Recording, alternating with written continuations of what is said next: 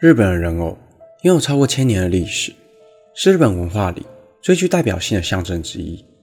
不过，在日本，人偶拥有另一个名字——人形。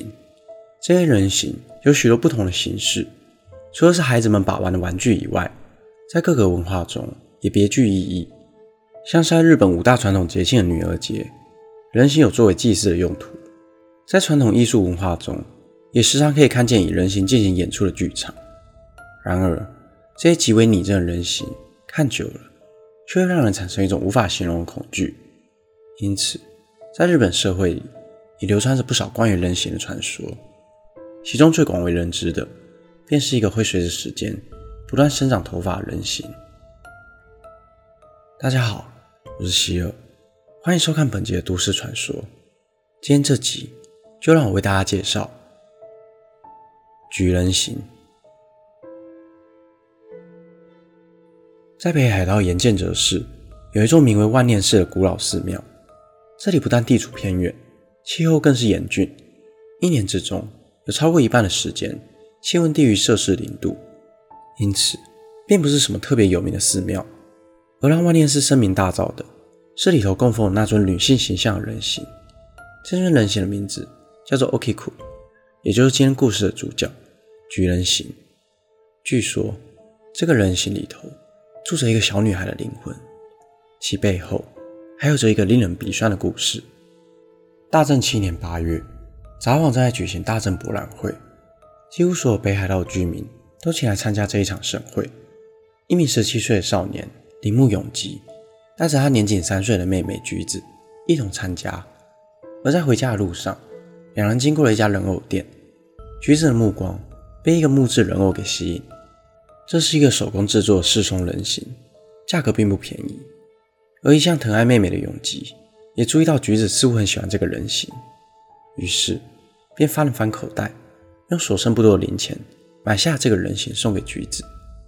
在往后的日子里，橘子对于这个人形疼爱有加，就像是对待自己的妹妹一样，每天都会帮她换衣服。梳理头发，不管做什么事都会带着她，就连睡觉的时候也都会抱着他一起入睡。然而好景不长，隔年冬天，橘子得了感冒。虽然以现在的角度来看，这并不是什么严重的疾病，但在一百多年前，那个医术还不发达的年代，一个小感冒就足以让人致命。最后，橘子没能撑过去，因为感冒引起了并发症而离世。当橘子离开人世的时候，手里还抱着他那心爱的人形。在橘子的葬礼结束后，永吉抱着橘子的骨灰回到家中，看见了橘子生前最爱的那个人形，悲伤的情绪再次涌上心头。于是，永吉将橘子的骨灰和人形一起摆在神坛上，借此来追悼妹妹生前的可爱模样。然而，随着日子一天一天的过去，人形的样子。似乎也在慢慢的改变，改变最多的便是头发的长度。原本是短发造型的人形，过了十多年，头发竟然长到了腰部的位置。但常年朝夕祭拜妹妹的永吉，似乎没有注意到这些改变。一九三八年，因为战争的关系，煤矿的需求大幅提升，永吉和家人便从北海道搬到了库页岛，从事采矿的工作。临走前，永吉将妹妹的骨灰。和人形一同放进了一个箱子，并送到了万念寺，委托住持代为保管。过了将近十年，战争终于结束，永吉也回到了北海道。在这重回故土的永吉，第一时间便是到庙里探望妹妹。住持将箱子原封不动地交给永吉，而当永吉打开箱子时，眼前的这一幕让他和住持都无法置信：放在箱子里多年的人形，头发竟然变得更长。更不可思议的是，时隔多年，再次见到永吉的时候，人形的眼角留下像是眼泪的液体。永吉坚信，橘子的灵魂一定就住在人形里面，并和住持达成共识，决定将人形留在万念寺里，并以橘人形为名供奉，希望通过庙里的住持为其诵经，让橘子能早日投胎。但在往后的几年，橘人形的头发依然缓慢地增长着。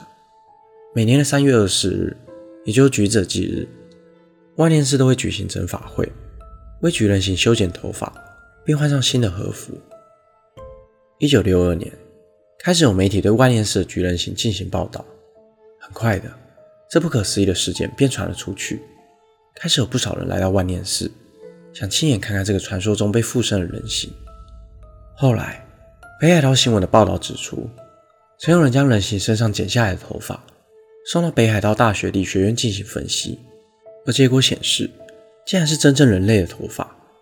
开始有越来越多人相信。当年因病早逝的橘子，就附身在这个人形里。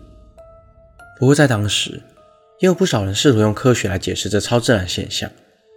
在日本传统工艺中，为人形植发的时候，会将每一根头发对折，呈现一个 U 字形，并在对折处用胶水粘在头部。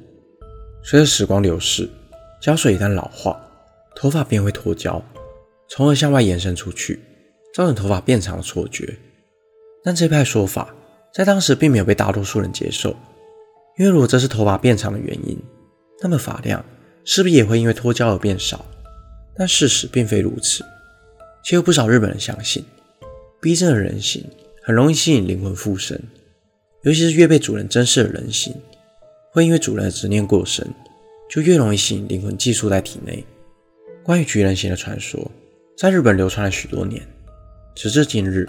仍有不少科学家希望能对巨人形进行研究，但万念是为了坚守与永吉的承诺，拒绝将巨人形送往实验室。